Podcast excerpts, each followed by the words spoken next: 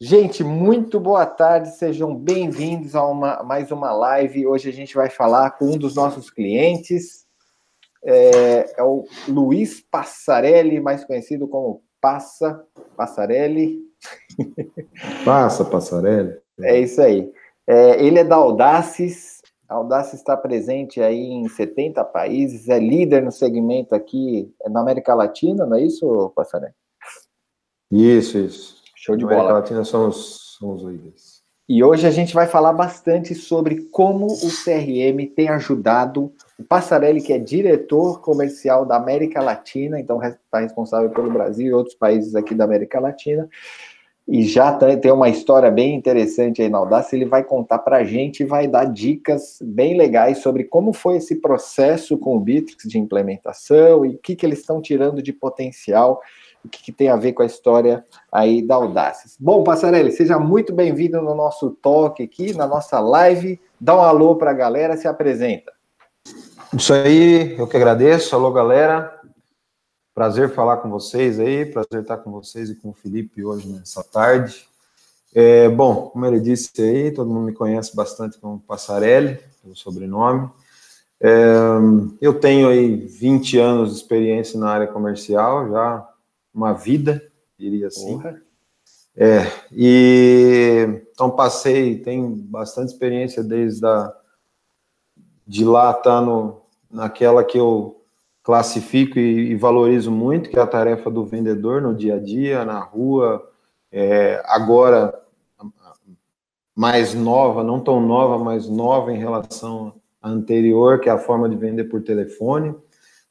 Também valorizo muito isso, muito difícil fazer essa tarefa também. Então, eu passei por todos esses processos, hoje assumo a diretoria, estou aí na diretoria de vendas da Audaces, na América Latina, e tenho bastante desafio pela frente, onde a gente contou e está contando aí com a ajuda da BR24. Bom, falando um pouquinho da Audaces, só para contextualizar, né, a Audaces... Ela é uma empresa de 27 anos, mais ou menos. Então, é uma empresa mais ou menos, porque está para fazer 27 anos. Uhum. É uma empresa jovem, se você for pensar assim, né? De uma maneira... as empresas aí mais tradicionais, elas têm bastante... Mais tempo que isso, né? 60, 80, 100 anos, né? A Audaces, os nossos principais concorrentes, por exemplo, tem muito mais que isso, né? Tem 60 anos por aí. Nós temos, então, 27 anos de mercado, mas nesses 27 anos muito bem vividos e acelerando muito, muito mesmo. A gente já chegou hoje, consegue encarar de igual para igual, em grande parte até muito melhor do que os nossos principais concorrentes, que têm tantos anos assim de casa, né? De tempo de vida. Então, é uma empresa que está hoje em mais de 70 países, tem cliente em mais de 70 países, tem distribuidores espalhados por América Latina e Europa, pessoal também distribuidores na Ásia, então Europa e Ásia, representantes também nesses mercados, uma diferença entre distribuidor e representante. E aqui no Brasil a gente tem uma estrutura de franquias, então aqui no Brasil nós temos 6 master franquias e numa estrutura que vem abaixo dessas master franquias para dar suporte às micro franquias, né? Então, eu tenho 36 micro franquias hoje, abaixo de 6 master franquias. E assim a gente está presente nos polos de confecção do país, porque é esse o nosso mercado, né? A Audaces faz... tecnologia, entrega soluções que agregam valor ao processo dos clientes da moda. A nossa missão, inclusive, é levar o sucesso do cliente da moda, é trazer o sucesso dele, o sucesso do meu cliente é a minha missão. Então, legal. A gente trabalha muito em cima disso. Passarelli, antes de falar um pouquinho mais sobre a Audaces e o que ela faz, quais os produtos que ela tem... Inclusive, eu atendo alguns clientes aqui de confecção grandes e que falam da Audaces e que tem os produtos de vocês. A gente já vai explicar para a galera que está assistindo a gente. Mas fala um pouquinho, você falou que está há mais de 20 anos aí nessa trajetória de vendas, ocupou todas as cadeiras. Da onde você é? Desde quando você está na Audaces? Fala um pouquinho sobre paulistano, sobre o Passarelli. Eu sou paulistano, nasci na cidade de São Paulo, com 9 anos fui para o interior, como estava falando um pouquinho antes para você aí, no interior de São Paulo, em São Carlos. Então, cresci em São Carlos e de lá eu já saí para a faculdade e de lá não voltei, né? De lá já fui para a minha vida profissional e de lá não voltei. E fez faculdade do quê, Passarelli? De ciência da computação. Eita! Pois é. E cair em vendas, né? Que maravilha. Mas é assim, né? Tá na veia, vai fazer o quê, né? É isso aí. Mas foi onde eu me encontrei, mas essa base técnica me deu um diferencial muito grande para o meu trabalho. Eu sempre consegui, porque sempre trabalhei vendendo software. Ah, então, sempre trabalhei vendendo solução tecnológica. Apesar, hoje, por exemplo, na Audaces a gente vende máquina também, né? A Audaces é um híbrido que tem uma empresa de tecnologia que tem software e máquina, e maquinário, né? Mas então também passa por muita solução tecnológica, por falar muito de tecnologia. Então, essa minha formação me deu muita estrutura e muita cancha, muita bagagem para poder vender com qualidade essas soluções, porque eu vim dessa formação, né? E numa das minhas passagens, eu acabei sendo convidado para trabalhar em Joinville. Então, aí que eu vim para o sul do país, né? Fui para o sul do país. Nesse momento eu estou em São Paulo a trabalho, mas eu fui para o sul do país. A Audaces fica aqui em Florianópolis, né? A base dela. A base da Audaces é Florianópolis, né? A base da Audaces administrativa e a parte de software fica em Florianópolis e a parte fabril fica em Palhoça, que é uma empresa, que é uma cidade vizinha de Florianópolis. Sim, sim. Então, a parte industrial fica em Palhoça.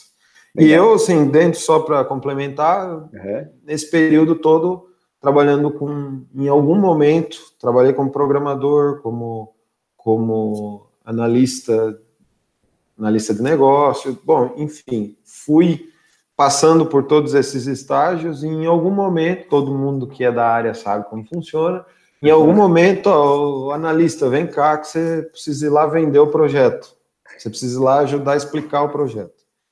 E aí o cara vai lá apresentar um projeto que é dele, né, que ele que concebeu junto com a área de desenvolvimento, e nada mais é do que fazer um trabalho de vendas, né? Você está vendendo o seu projeto, né? Claro. E ali alguém... Uma venda mais consultiva, uma venda mais técnica, né? Um belo dia, um diretor meu, na época, que trabalhava na DataSul, ele falou, acho que tá no lugar errado, vou te mudar de área. Me convidou para ir para a área comercial, desde então, estou aí. Vamos dizer que ele foi meu olheiro, ele que me descobriu. Na área comercial. Então, tá quanto tempo na área comercial, então? 20 anos. Eita, nós, beleza. É chão, hein? É quilômetro andado, hein? É chão. Tô velhinho já. Tá nada, pô. Tá jovem. Eu que tô com essa barba branca aqui. Mas vamos lá. Ô Passa, me fala uma coisa. A Audaces, então, o pessoal entender, a Audaces vende tanto software como as máquinas para confecções, para empresas que fazem a indústria da moda, né? Isso. Grandes fabricantes de roupas, é isso? Grandes, pequenos, micro, assim, ó. Tudo com até tamanho. Para você entender, para o pessoal entender de uma maneira bem, bem fácil e rápida, agora, nesse momento, e assim eu espero, né? Todo mundo tá vestido aí, né? Então, todo mundo tá de roupa, né? Então... essa roupa que está no teu corpo, ela passa por vários processos para ficar desse jeito. Então, parece uma questão simples, todo mundo tem uma tia, uma avó, uma mãe que é costureira ou que já passou por isso, que já fez isso, né? Então, não é uma coisa simples, não é uma coisa trivial, é uma coisa que passa por processos, é um produto que passa por processos muito bem claros e definidos para poder estar aí com qualidade no teu corpo. tanto as pequenas empresas, que não interessa o tamanho dela, ela consegue entregar um produto de qualidade, como as grandes empresas que precisam fazer isso em larga escala, ela necessita de apoio tecnológico para isso. Então vai desde o software de modelagem, faz os desenhos lá da isso, desde a área de criação, desde quando o estilista, né, que é a pessoa, que é o artista, que pensa na roupa, e que ele já idealiza aquilo dentro do cérebro dele lá, ele visualiza aquilo e ele passa aquilo de uma maneira, antigamente, né, de uma maneira manual para um croquis, que a gente chama. Hoje ele consegue desenvolver isso, por exemplo, na nossa ferramenta, de forma eletrônica, num manequim 3D. Então ele já consegue visualizar, até ver gravidade, simular gravidade, simular uma série de coisas já no momento da criação. Então, desde o momento da criação até o momento da roupa estar aí pronta no seu corpo, tudo isso envolve processos e ferramentas para que ele consiga chegar. Então, a parte da modelagem, depois o encaixe para ter o melhor aproveitamento de tecido, que é onde vai dar a rentabilidade das confecções, né? Para chegar lá no final. Tal, né? Exatamente, sustentabilidade. Para fazer um rolo de tecido, você gasta energia, você gasta uma série de coisas. Então, quanto mais a gente conseguir fazer isso e evitar desperdício, mais a gente está ajudando, inclusive, o planeta, né? Então, a gente tem muito essa cultura, assim, de fazer as empresas entenderem isso e praticarem isso. Então, isso é o nosso dia a dia. Então, desde o começo lá da concepção de uma roupa até o final, a gente consegue atender isso. A máquina que faz faz os cortes, faz tudo. Que é a máquina de corte, a infestadeira, exatamente. Caramba, porque, ou seja, da ideia até a roupa lá, até a roupa sair na máquina, a Audaces ajuda nesse processo aí. Sim. A Audaces está nesse processo. O que é curioso, cara, é que assim, a gente tem clientes, obviamente, nosso produto ele foi concebido pensando na indústria da moda, mas a gente tem clientes muito adversos desse mercado. A gente tem cliente de blindagem de automóvel. Caramba! A gente tem cliente de capacete. A gente tem cliente que é a companhia aérea. Companhia aérea aí que todo mundo conhece. Todo mundo usa a companhia aérea todo dia. Sim. A gente tem emissora de televisão. A gente tem, assim, N clientes diferentes. De vários segmentos já fazendo. Mas que também identificou dentro daquele conjunto de soluções, algo que pode ser útil para ele e vem utilizando. Cara, é muito legal, assim, é bastante abrangente. Que legal. E a gente está falando de quantos colaboradores aqui no Brasil, ou no total, se quiser falar? Quantas pessoas? Bom, eu vou te dizer assim, ó, que como está todo mundo muito espalhado, então eu vou te dizer que dentro... no Brasil, a gente tem um network aí, vou chamar de network porque envolve as franquias, os franqueados, tudo, em torno de 350 pessoas, tá? 350 pessoas, tá. Aí, se você for pegar América Latina, Europa, aí difícil eu fazer a contagem, porque cada distribuidor tem lá a sua equipe, quer dizer, claro. É bastante gente. É bastante gente envolvida com Audaces aí, né? Bacana. Podemos dar um cheiro de clientes aí? Número de clientes? Isso pode? Sim, pode? Claro que pode. Nós estamos hoje com mais de 10 mil clientes, espalhados por mais de 70 países. Mais de 10 mil clientes, maravilha.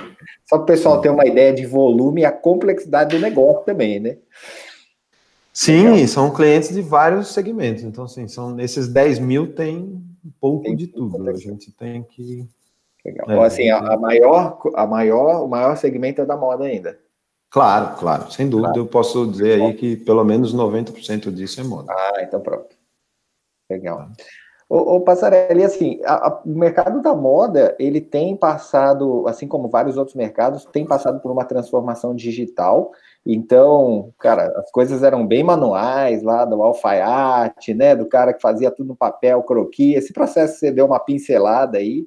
E depois o pessoal precisando fazer isso em larga escala, otimizar, colocar em processo, gestão, ferramenta, aumentar a lucratividade, sustentabilidade dos negócios. Houve uma transformação digital também nessa indústria, e a Audaces está apoiando essa indústria nessa transformação digital, é isso, né? Sem dúvida, sem dúvida. A gente, eu costumo dizer assim, ainda se faz muito como se fazia um século atrás. Ainda se faz muito, no nosso segmento ainda faz muito isso. Você acha que Brasil ou também... Não, fez a parte, diria, você já foi internacional também, né? Sim, eu diria que é mais América Latina, né? A Europa já tem uma visão, América Latina e Ásia, né? A Europa ela já tem uma visão um pouco diferente disso, assim, já está um pouco mais avançada.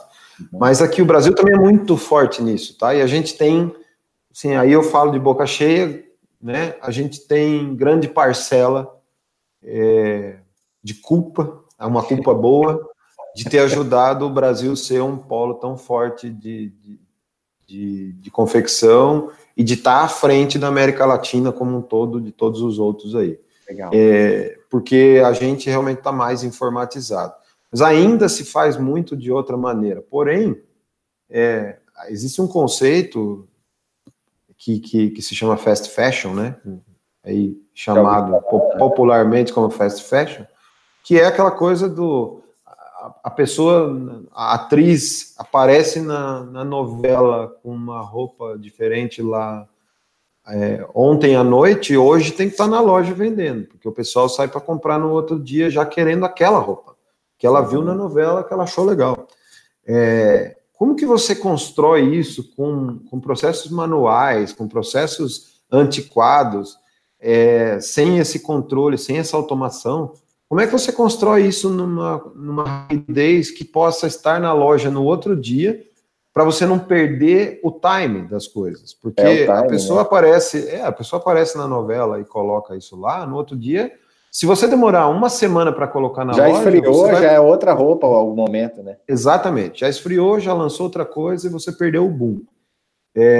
Então, sem automatizar, sem partir para o digital, para o mundo digital, vamos dizer assim, é impossível você acompanhar isso, né? E o nosso segmento ele é muito suscetível às variações da economia. A primeira coisa que acontece quando dá uma baixada na economia, uma piorada na economia, a primeira coisa que acontece é o quê? Você para de comprar roupa, você segura a onda, vou usar as roupas que eu tenho, vou gastar com comida, mas roupa eu seguro. E isso impacta demais na indústria da moda, né? Só que para estimular que ainda as pessoas continuem gastando, investindo em roupa, gastando, né, consumindo roupa, você precisa estar à frente dos outros, você precisa estar rápido, você precisa ser rápido, claro. Precisa ser assertivo, precisa fazer um produto de qualidade. Então, faz todo sentido. Se esse mercado não for para o digital, ele fatalmente, e como já aconteceu com vários, conheço várias empresas que já deixaram de existir, eram marcas muito boas, mas que não acompanharam a mudança do consumidor. Porque quando o consumidor muda, muda tudo, né? Muda tudo. Então, assim, a gente pode falar que antes era uma coisa legal de se ter, você tem um diferencial ali, hoje já é questão de sobrevivência, né? Quem não tem essa solução aí, cara, não... Tá sofrendo bastante mesmo, e tá perdendo muito dinheiro. Entendi. Porque quando você faz manualmente, você perde bastante dinheiro. Então, assim, olhando para o cenário que você falou, América Latina, há ainda muita gente fazendo no manual, então a Audaces tem ajudado bastante, colocou o Brasil em destaque no cenário global, quanto à questão da confecção, mais automatizada, mais sustentável, mais rápida, mas você acha que ainda há um caminho a percorrer, há uma grande parcela ainda, onde a gente tem que, a Audaces aí tem que evangelizar, tem que encaixar os produtos, tem que educar, ainda tem. Muito, temos muito trabalho pela frente ainda, com toda certeza. Isso é ótimo, mas assim, e confecção é uma coisa que ela começa sempre pequena e manual. Então, isso, na verdade, ela nunca vai acabar de vez o nosso trabalho nessa questão de evangelizar. Ele pode ficar mais fácil porque todo mundo vai estar naquele modelo, quando a pessoa começar, ela já vai querer começar de forma digital, né? Sim. Mas a nova geração aí, tá. A nova geração, ela não sabe, ela não é que não sabe, ela não quer fazer nada manual, né? Ela quer fazer já de forma digital, porque para ela não faz sentido nenhum fazer as coisas de forma manual. Agora, isso que você está falando aí da indústria da confecção e tal, da moda, cara, é a mesma coisa que a gente como plataforma, né, CRM, gestão de projetos, uma série de coisas, também encontra. Você vê as startups, as empresas um pouco mais tecnológicas, já vindo com a molecada mais jovem, trazendo alguns conceitos de digitalização, até porque o produto também é digital, já vem com o processo comercial um pouquinho mais focado em processo, em métricas, em automação, né? Mais uma coisa mais inteligente.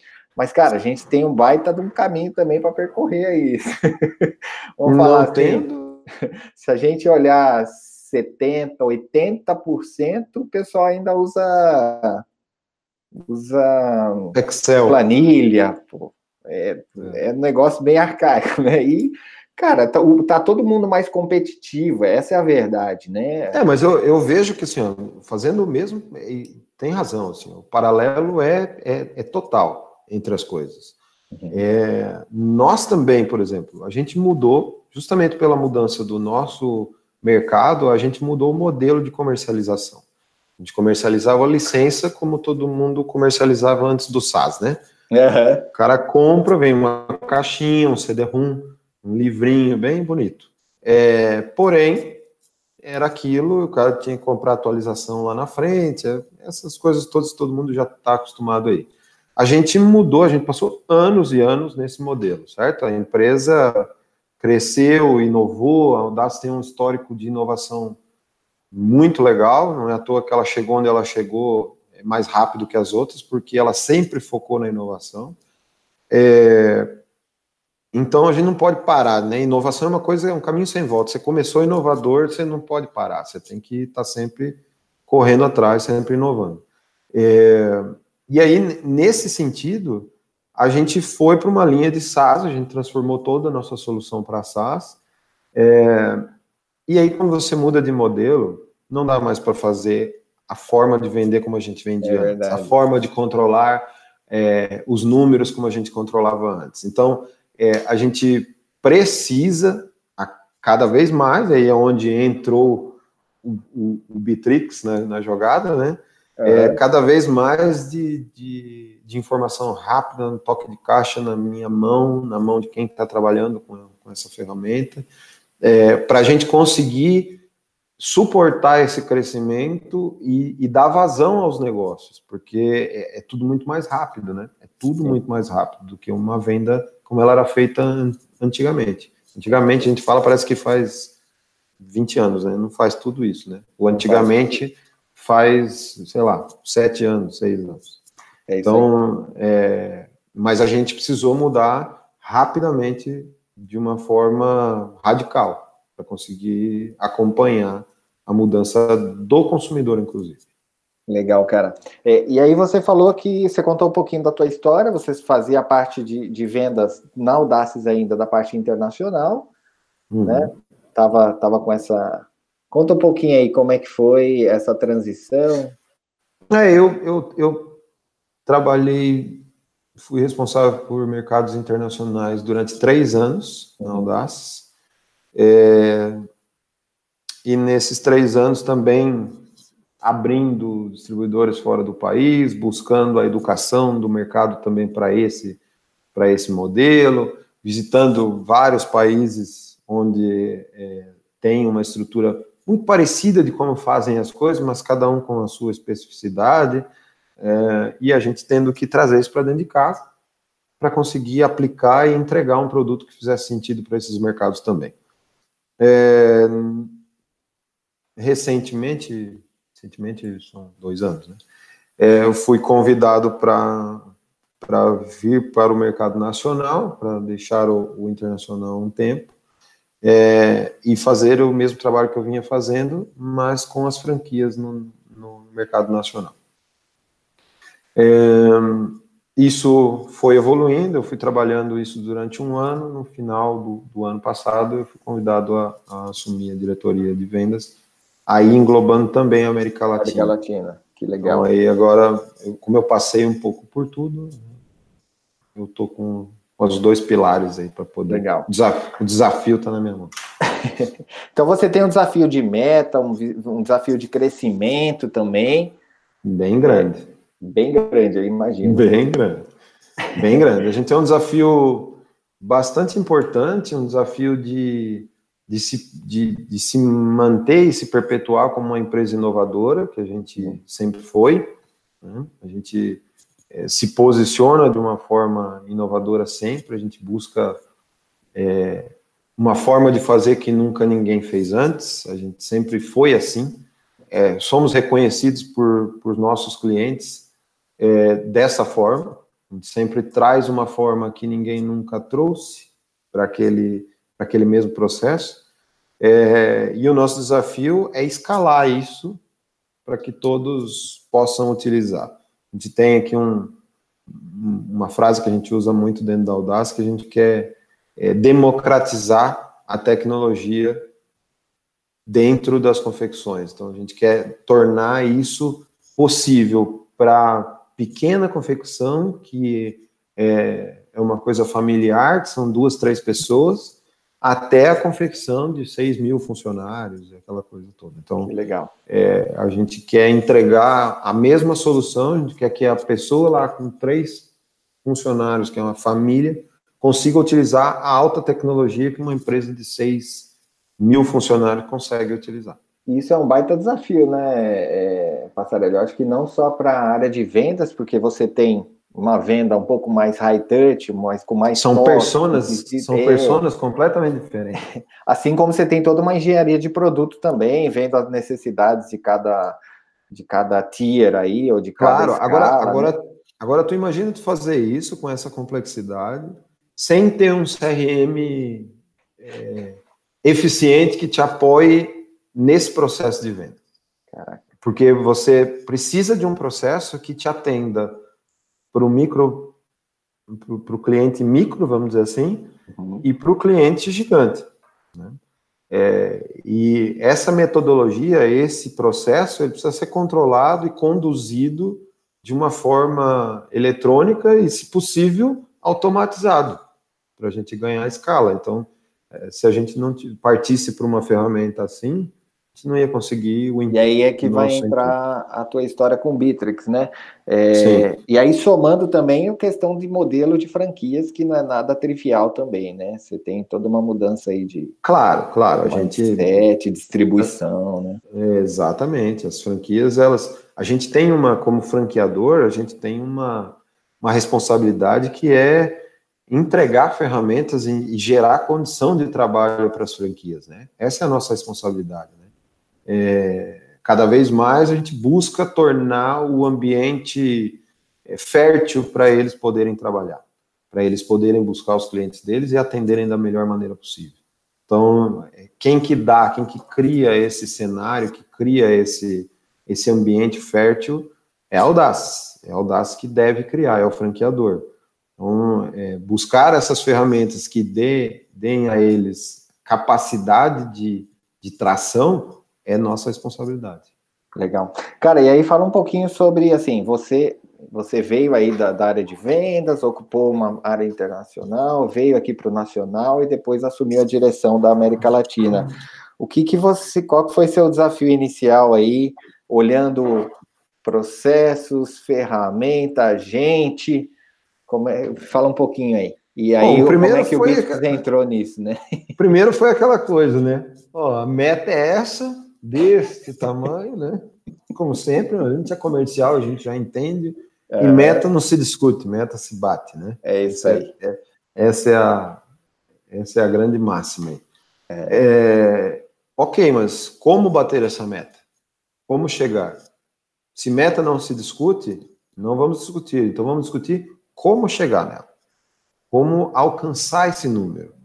E aí a gente foi fazer uma análise, assim, da onde a gente queria chegar, né?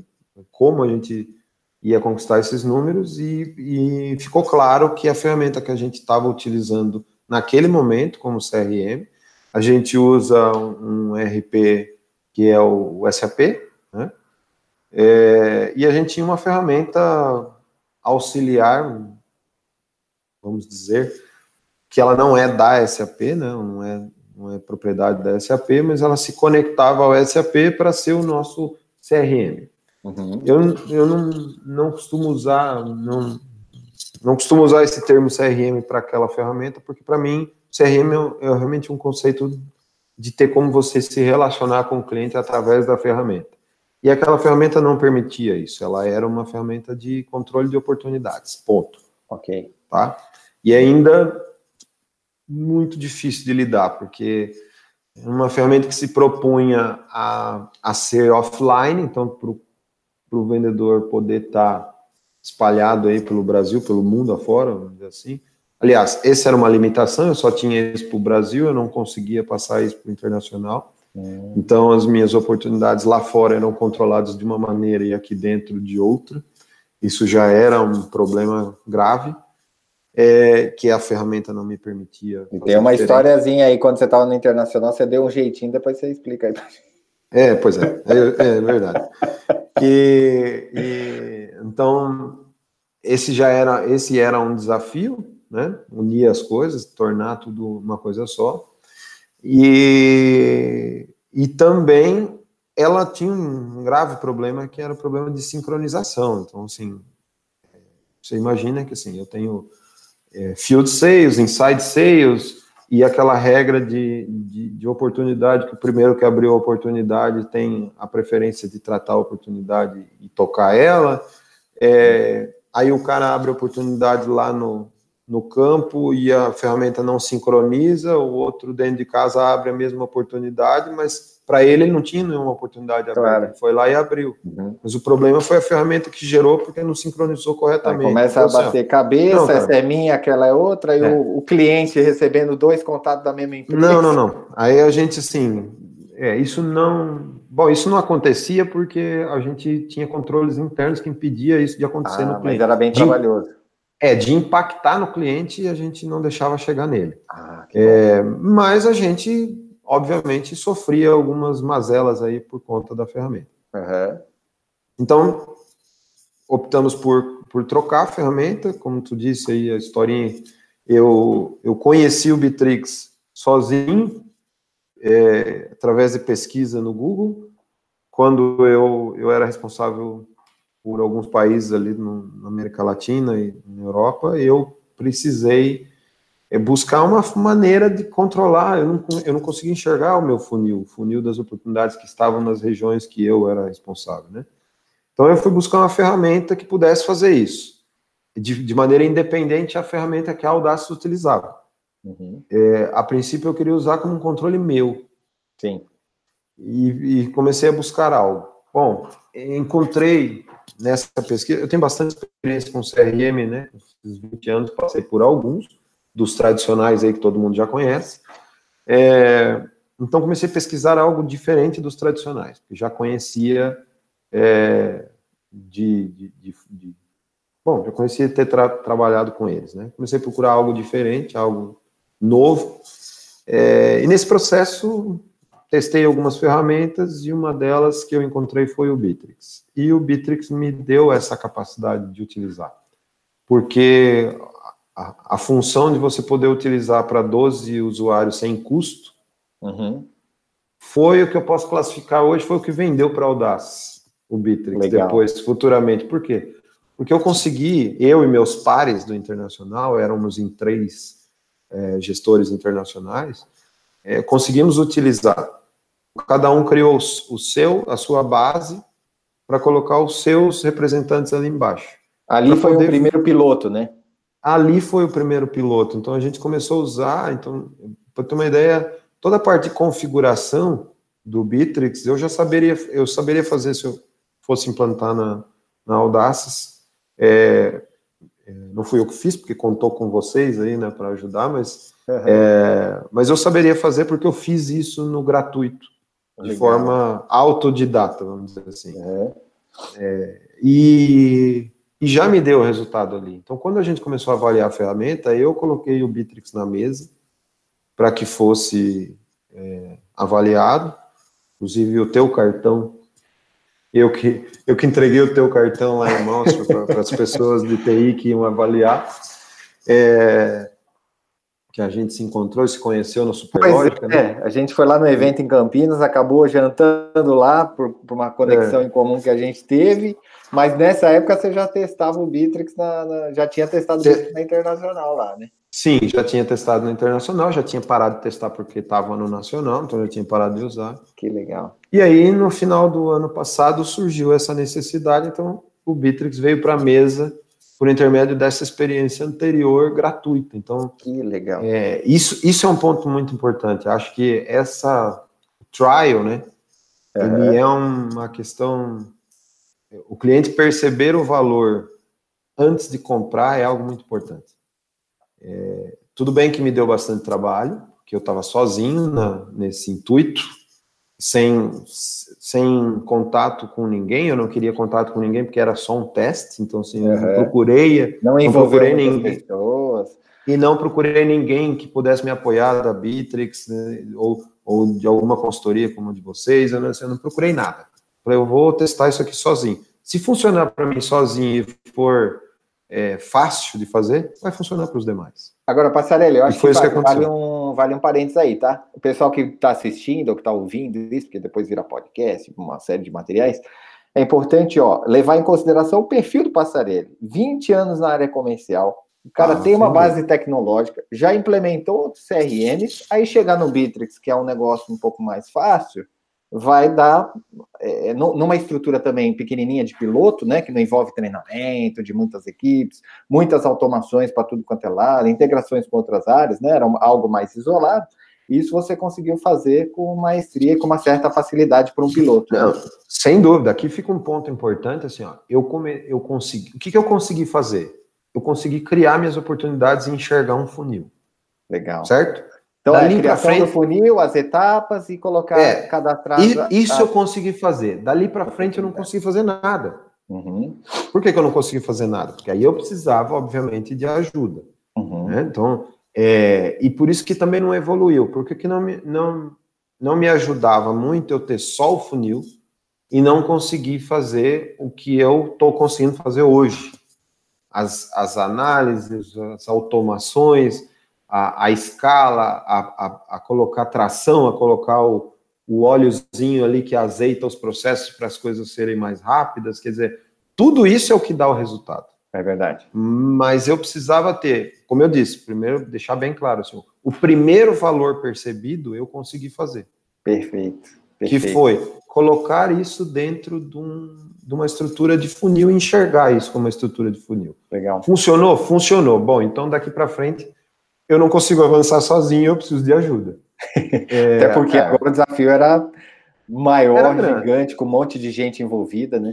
Exato, então assim, eu também não ia fazer, eu só queria ter realmente o primeiro valor percebido para poder levar isso adiante e falar, vale a pena a gente investir nisso aqui. Mas o primeiro valor percebido eu consegui fazer de maneira fácil. Simples. Bacana. E falando aí, a gente estava falando de alguns números de pessoas aí, você está com 6 master, 36 micro franqueados, você tem mais uns... Pode falar da equipe interna também? Tenho mais 10 pessoas de pré-vendas, né, de SDR, a gente chama de pré-venda, mas popularmente conhecido é o pessoal de SDR. Legal. Tem mais 10 vendedores internos, então inside sales, quer dizer, obviamente, uma das grandes diferenciais do Bitrix é essa escalabilidade, não me limitar ao número de usuários, porque eu posso colocar quantos usuários eu quiser e eu sei o custo disso. O custo é o mesmo, que eu já sei e já provei lá atrás. Eu posso colocar quantos usuários eu quiser. Então, fiz uma continha rápida aqui, você está com 62 pessoas, mais ou menos, na tua operação aí, né? Eu acho que dá até mais, eu só te falei quem está trabalhando com vendas, mas eu tenho pessoas de CS que estão acompanhando algumas coisas ali dentro do Bitrix. Então, a parte de retenção, atendimento, pós-venda também é contigo? Não comigo, mas... Sim, mas que estão no Bitrix? Estão no Bitrix, né? Ah, legal. Quero dizer, assim... Por exemplo, SDR também não está comigo, está com o marketing, mas são pessoas que são usuários do Bitrix. Ah, tá? Então, assim, usuários do Bitrix, a gente deve estar por volta aí nos 70, 75 já. Que bacana. E a gente está crescendo isso cada vez mais. Agora, por exemplo, a equipe nossa equipe de assistência técnica quer passar a utilizar o Bitrix também, que a gente usa uma outra ferramenta que provavelmente vamos continuar utilizando, mas nessa outra questão, uma questão bem específica, a gente vai utilizar o Bitrix para assistência técnica. Ou seja, só vai crescendo. Essa escalabilidade me dá uma liberdade muito grande de tomar decisões, né? Claro. Porque toda vez que é um roteiro por usuário, você tem que, cara, agora tem que adquirir mais 10, mais 15, aí passa uma aprovação, aí tem uma série de impactos aí, né? Ou, pô, agora vou aumentar meus master franqueados, vou aumentar meus micro franqueados, tudo isso vai ter impacto em custo, né?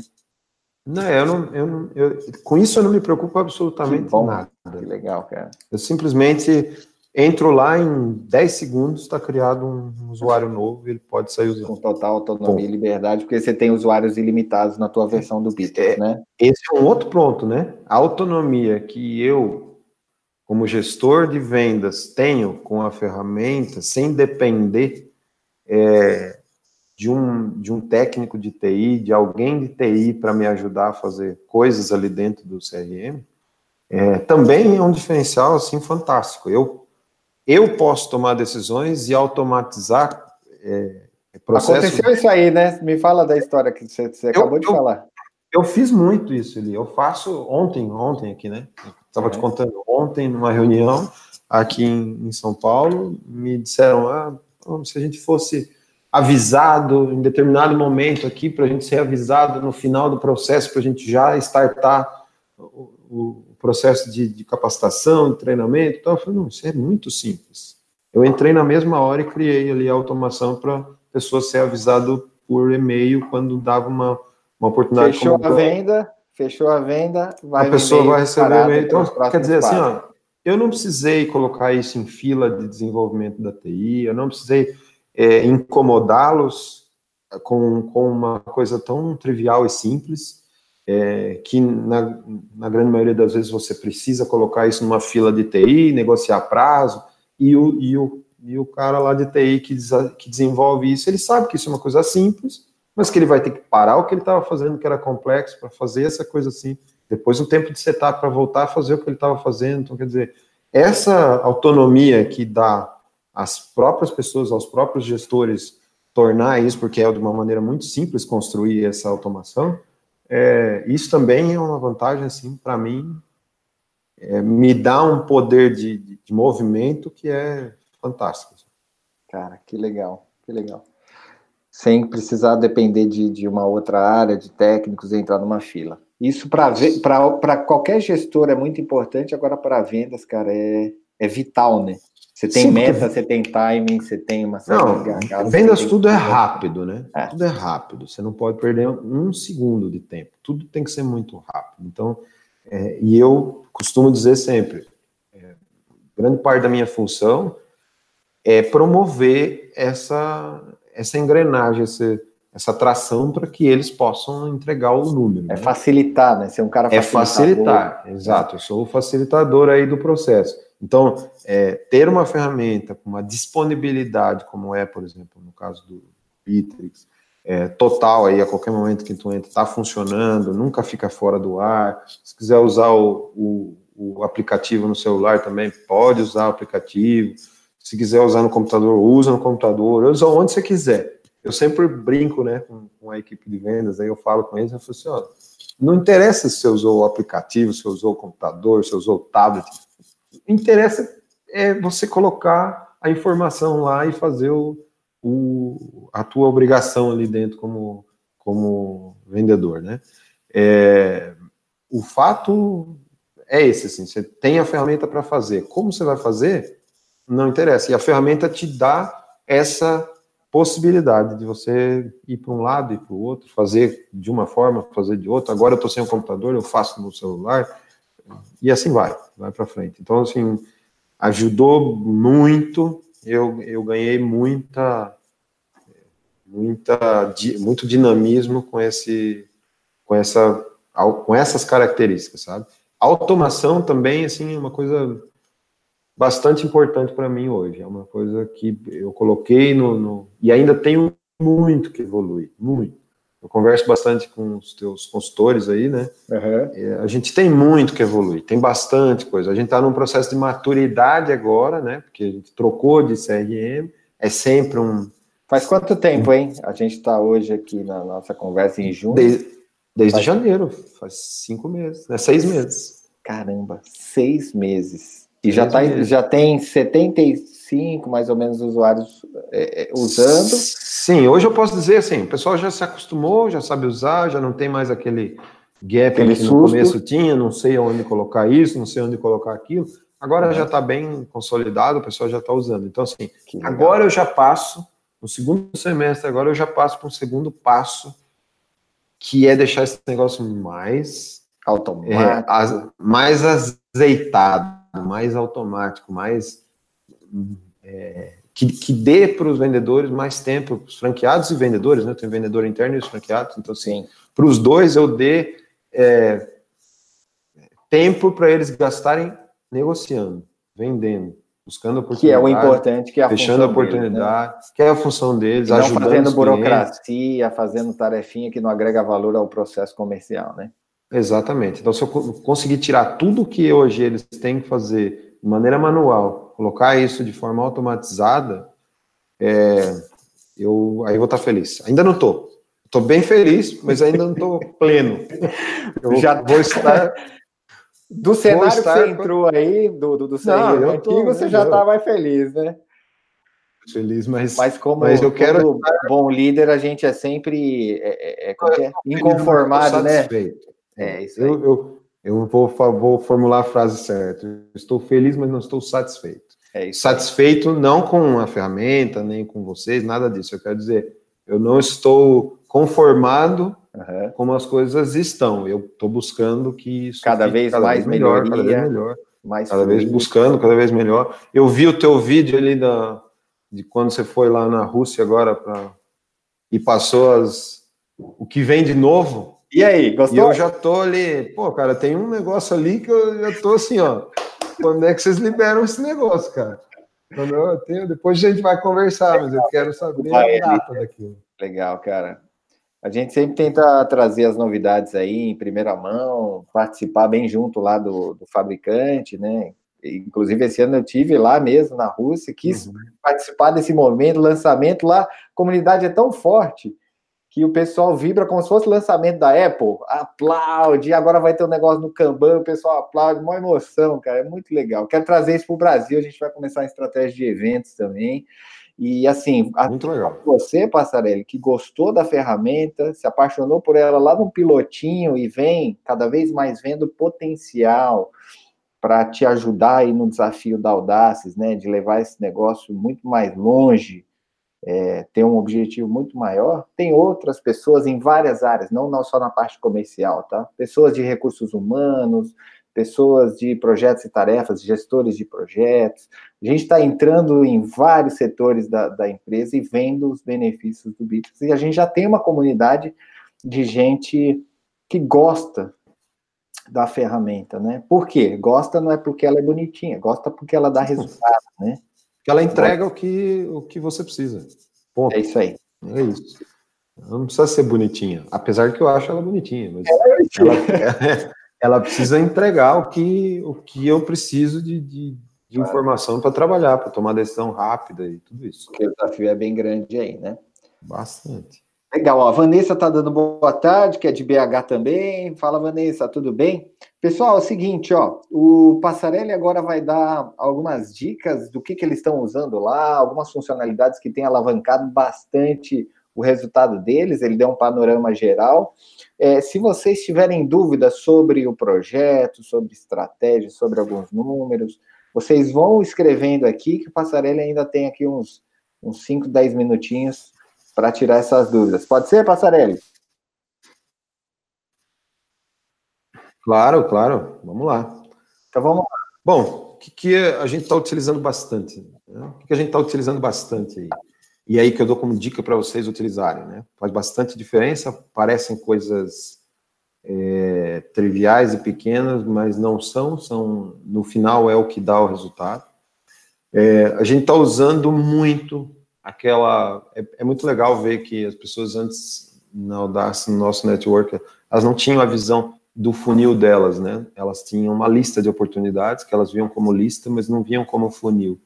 É, e eu acho importante o vendedor olhar aquilo, né? A pessoa que é comercial olhar para aquilo como um funil mesmo, como um kanbanzinho, assim, né? Para você entender que isso são passos e que você tem que cumprir os passos. Se você pular uma etapa, provavelmente vai prejudicar a sua venda, porque isso está integrado ao processo de compra na cabeça do consumidor, né? Ele, nosso comprador, ele tem o processo de compra na cabeça deles, vocês sabem bastante disso, a gente divulga bastante isso aí, hoje em dia tem muito conteúdo sobre isso, né? E a gente tem que respeitar esses passos, né? Entender que eles vão funcionar assim, que não tem como pular, e se você pular um passo, fazer o consumidor pular um passo da etapa de compra dele, do mindset dele naquele momento, você fatalmente vai prejudicar a sua venda e prejudicar o aprendizado dele com aquilo. Então, como que a área de vendas consegue respeitar esse processo? Utilizando essa... Tem que ser visual, tem que ser uma coisa que ele consiga enxergar que ele está passando de etapas, né? É como se fosse lá o videogame, né? Chegar nas fases, passando de fase. E é isso. A gente passa de fases dentro da venda. Então, a gente usa muito essa questão do Kanban, usa muito os filtros. Dá para fazer muito filtro ali. Posso te interromper? Claro. Você consegue dar... Na nossa aqui, eu sempre compartilho com o pessoal, só para eles entenderem, né? Na nossa aqui, a gente tem as etapas. Geralmente, a gente usa aquele modelinho que é mais padrão para quando é tecnologia. Então, você tem um primeiro momento de descoberta da necessidade do cliente. Assim que você descobre essa dor, essa necessidade, a gente tem a apresentação de solução. Depois da apresentação da solução, ele entendeu que aquilo é o importante, a gente vai para uma proposta dessa solução, já com valor, com prazo, etc. Depois você tem uma fase ali de negociação, que é natural, né? Ele recebeu uma proposta, ele vai querer tirar as dúvidas, vai querer... você precisa fazer follow-up, definir os gatilhos ali de retorno, e depois a gente tem um fechamento. O teu é parecido com isso? Tem muita coisa diferente? Não, é bem próximo disso. Como a gente usa o mesmo funil para vender software e máquina, apesar que assim, a gente tem dois funis na ferramenta, isso também é uma vantagem, eu posso criar quantos funis eu quiser, né? A gente criou dois funis porque são duas diretorias diferentes. Então, assim, eu controlo a parte de vendas de software e plotter, né? Que é uma máquina também, mas de um determinado segmento. Uma unidade, vamos dizer, dentro da Audaces. A outra parte, que é a parte de maquinário mais pesado, é com uma outra pessoa, que é a Kalinka, que é a nossa diretora de sala de corte ali, que faz toda essa parte de sala de corte, para que ela tenha visibilidade das oportunidades que a mesma equipe está trabalhando, porém em diretorias diferentes. Então, a gente criou isso em funis diferentes, mas a estrutura de etapas, a gente não precisou fazer diferentes, porque, na verdade, o que muda é só o comportamento em cada uma das etapas, dependendo do produto que você está usando. Eu vou explicar bem rapidamente melhor. A gente tem a fase de prospecção, que ainda está lá com o pessoal de SDR, mas já está numa fase do funil, que é até para que fique claro que isso está sendo prospectado. E aí entra para uma fase de qualificação, onde quando entra ali é o MQL, né? Sim. E aí que a área de vendas assume e vai fazer a qualificação. Se ela transformar aquilo em SQL, aí ele tem toda uma gama de informações que ele precisa levantar para fazer a qualificação, passa isso adiante, aí ele passa para uma fase de projeto. Aqui é onde está o grande diferencial entre os produtos, porque a fase de projeto para vender software é uma coisa, a fase de projeto para vender máquina é outra. A fase de projeto de máquina, ela exige uma série de outras coisas, que é verificação de layout, de espaço no cliente, medir coisas, medir aquilo, uma série de coisas, que envolve bastante coisa técnica. Então, um projeto muito mais pesado, né? Muito mais robusto. Aí. A fase de software, no caso do software, a gente identifica, né? Identifica as necessidades do cliente e para montar algo personalizado para ele, para montar algo que seja relevante para ele, né? Vocês aí, como você citou ali, que vocês fazem, né? Aí sim eu vou para uma fase de apresentação desse projeto, que aí sai da... Bom, terminou a fase de apresentação do projeto, eu entro para uma fase de negociação, porque eu apresentei tudo e agora estou para fechar negócio. Uhum. E aí, a fase de negociação ganhou ou não ganhou, né? Uhum. A gente simplesmente espera que ganhe sempre, mas não, infelizmente... Legal. Entendeu? Então, assim, a gente tem essas fases, tem uma pequena diferença na fase do meio, que é a fase de projeto. Para cada uma é um produto e aí são as duas diretorias. E aí você falou que isso, olhar, o vendedor entender essas etapas, acompanhar as oportunidades nessa etapa, saber o que tem que fazer em cada uma delas. Você deve ter aí gatilhos, você falou, pô, o cara tem que ir para SQL, tem que preencher, já está usando o preenchimento obrigatório de campos ou ainda não? Uso, alguns sim, tem alguns ali que eu já coloquei. Eu não quis no começo, como era uma mudança de cultura também, eu não quis barrar muita coisa ou fechar muita porta ali, porque eu precisava que eles entendessem, né, como que isso funciona. Agora eu acho que a gente já vai para uma etapa mais de refinar isso e deixar essas coisas um pouco mais fechadas, até para não criar inconsistência ou lixo na base, né? Se você preenche errado ou algo do tipo. Então, a gente usa bastante essa questão aí também de criar tarefas automáticas de acordo com a fase ou com alguma ação dele dentro do CRM, né? Então, essa é uma das dicas que eu dou, assim, essa questão de fazer automação para que tenha o checklist de tarefas que ele precise fazer antes de passar de fase, é bem legal e bem importante. Se você quer implantar uma metodologia ou criar algo, né, principalmente no nosso caso, que a gente precisa escalar isso para várias pessoas ao mesmo tempo, se você quer que todos tenham... Eu não quero que todos sejam um robô que vendam todo da mesma maneira. Eu sou extremamente contra isso. Uhum. Eu acho que cada um tem seu jeito, cada um tem a sua forma de imprimir a emoção ali para vender um produto, né? Mas o processo sim precisa ser igual. Legal. O processo sim precisa ser o mesmo. E se você não coloca isso de forma metodológica dentro de uma ferramenta, você não consegue isso. Cada um vai fazer do seu jeito, cada um vai fazer com os seus controles. Não vai respeitar as fases, né? Não vai respeitar as fases, vai pular fases, vai pular etapas muito importantes, vai ficar inconsistente as informações. Então, assim, colocar isso de forma automatizada dentro da ferramenta é uma das dicas que eu dou, assim, muito forte. Assim. Pode dar um exemplo do que vocês fazem lá? Por exemplo, coloca numa fase, gera que tipo de atividade? Pode. Por exemplo, eu na etapa de projeto, para passar de fase, ele tem que cumprir uma série de exigências lá, né? Então, tem algumas etapas ali, algumas coisas que ele precisa fazer, que só a hora que ele der esses tiques do que ele fez, conseguir passar de fase. Eu consigo, inclusive, bloquear que ele movimente as próprias oportunidades se ele não cumprir algumas etapas, entendeu? Legal. Então, assim, isso me dá uma gama de opções de fazer as coisas acontecerem de forma não idênticas, mas de forma padronizada muito grande, né? Eu posso colocar ali essas automações. Eu uso bastante isso, tá? Hoje. Quero usar muito mais ainda. Eu acho que ainda não parei para pensar.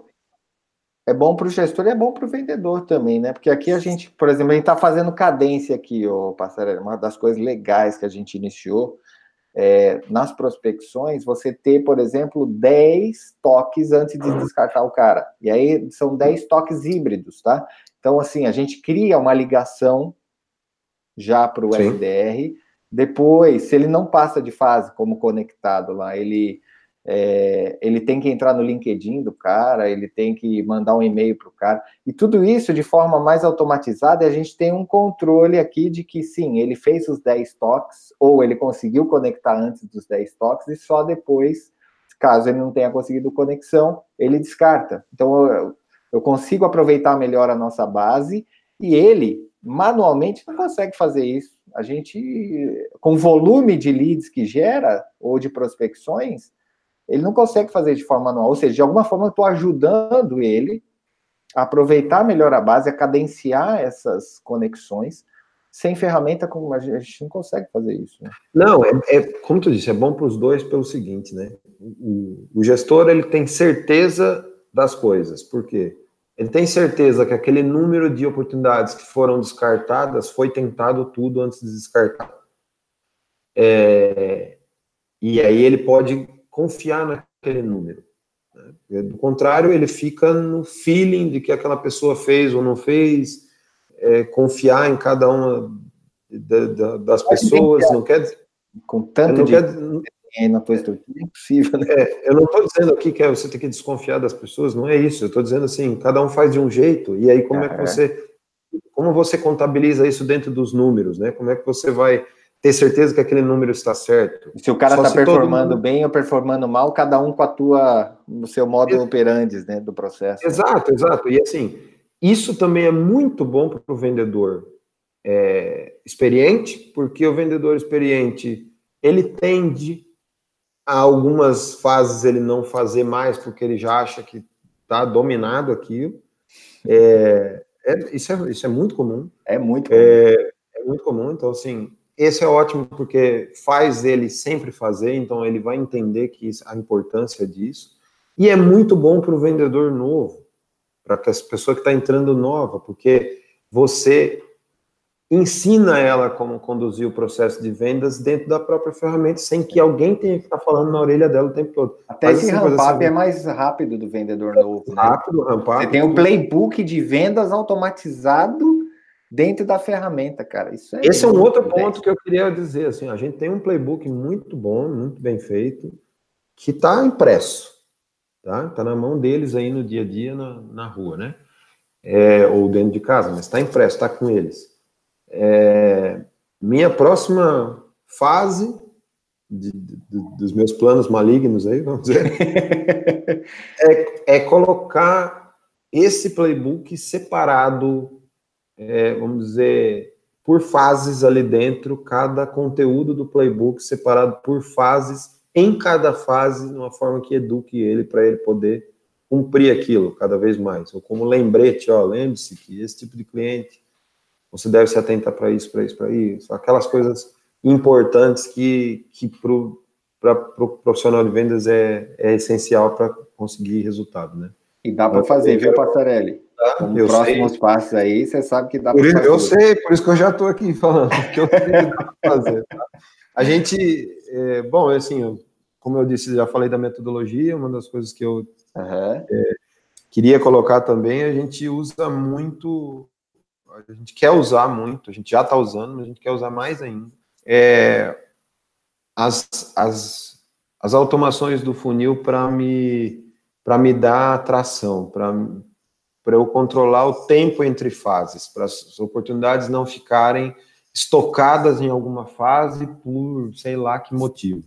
Tá? Então, assim, a gente já estudou, a gente sabe quais os tempos médios de cada fase, e a gente precisa implementar isso de uma forma. Hoje eu já tenho, em uma fase eu já tenho isso, duas fases eu já tenho isso, eu quero azeitar isso e colocar isso em todas as fases. Que legal. Aí sim, eu vou entrar num processo que talvez seja bem diferente entre um funil e outro, porque o ciclo de venda é muito diferente. É bem diferente. Então, mas o que é legal é que eu tenho essa condição de fazer uma automação para um... A automação é por funil, então eu posso fazer de um jeito para um funil, de um jeito para outro. Amanhã ou depois eu posso criar um outro funil, um funil de CS...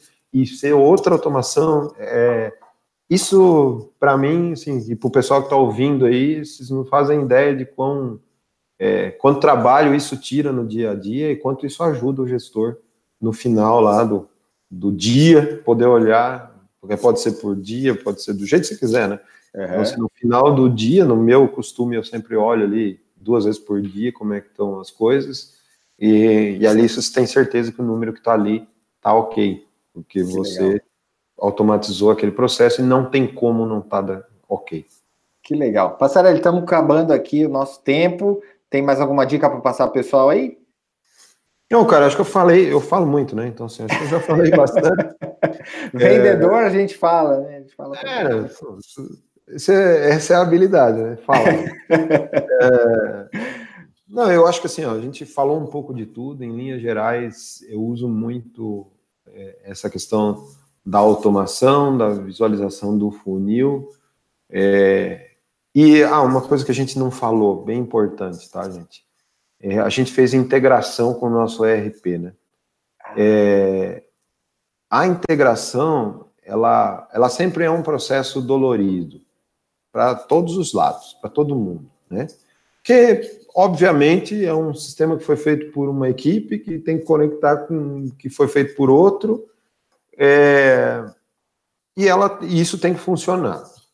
Nenhuma integração, e eu, como tenho bastante experiência, vim de todos esses anos com soluções assim, nenhuma integração, nenhuma delas é assim, nossa, que lindo, que gostoso fazer integração. Foi rápido, fácil. Não, nunca é, mas ela é necessária. Como que eu vou conseguir dar vazão para o número de oportunidades que eu tenho em mais 70 países, na América Latina, Europa e Ásia, com a quantidade de gente que está envolvida nisso. E como é que eu vou conseguir fazer isso? Ah, o cara fechou o negócio. Como que isso vai para o meu ERP, para faturar, para fazer toda a outra parte de back-office, que é importantíssima, porque é a hora que o dinheiro cai na conta, né? Então, assim, pegar a assinatura do cliente. Hoje a gente também tem integração para fazer assinatura eletrônica. Então, tudo isso foi muito importante para chegar no ponto onde nós chegamos agora.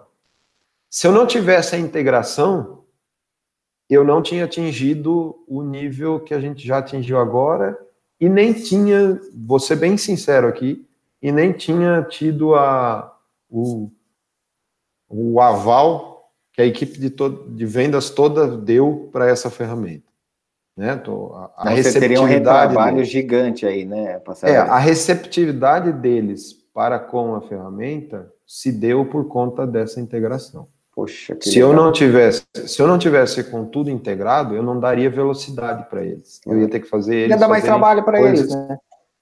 Eles iam ter que fazer no mínimo duas vezes a mesma coisa. E eu não posso, né? A gente não pode ter isso. Eles têm que fazer e partir para outro e aí vamos embora, né? Ou seja, a integração foi muito importante,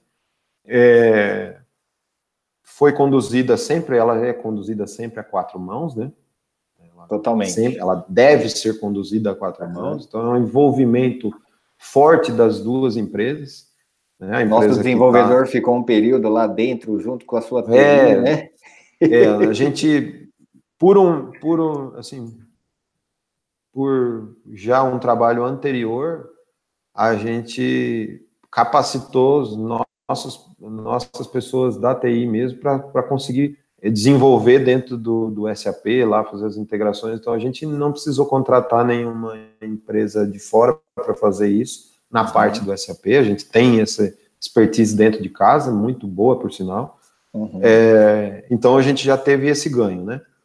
E aí, a gente precisava de vocês. Né? Então, o desenvolvedor foi para lá, passou um tempo lá, e quando ele não estava lá também era contato direto, mas enfim, como eu disse, nenhum dos dois, se perguntar para os dois desenvolvedores, foi fácil? Não foi. Não vai ser, nunca vai ser. Um trabalho bem árduo. A integração nunca vai ser. Que vale a pena, né? Não foi fácil.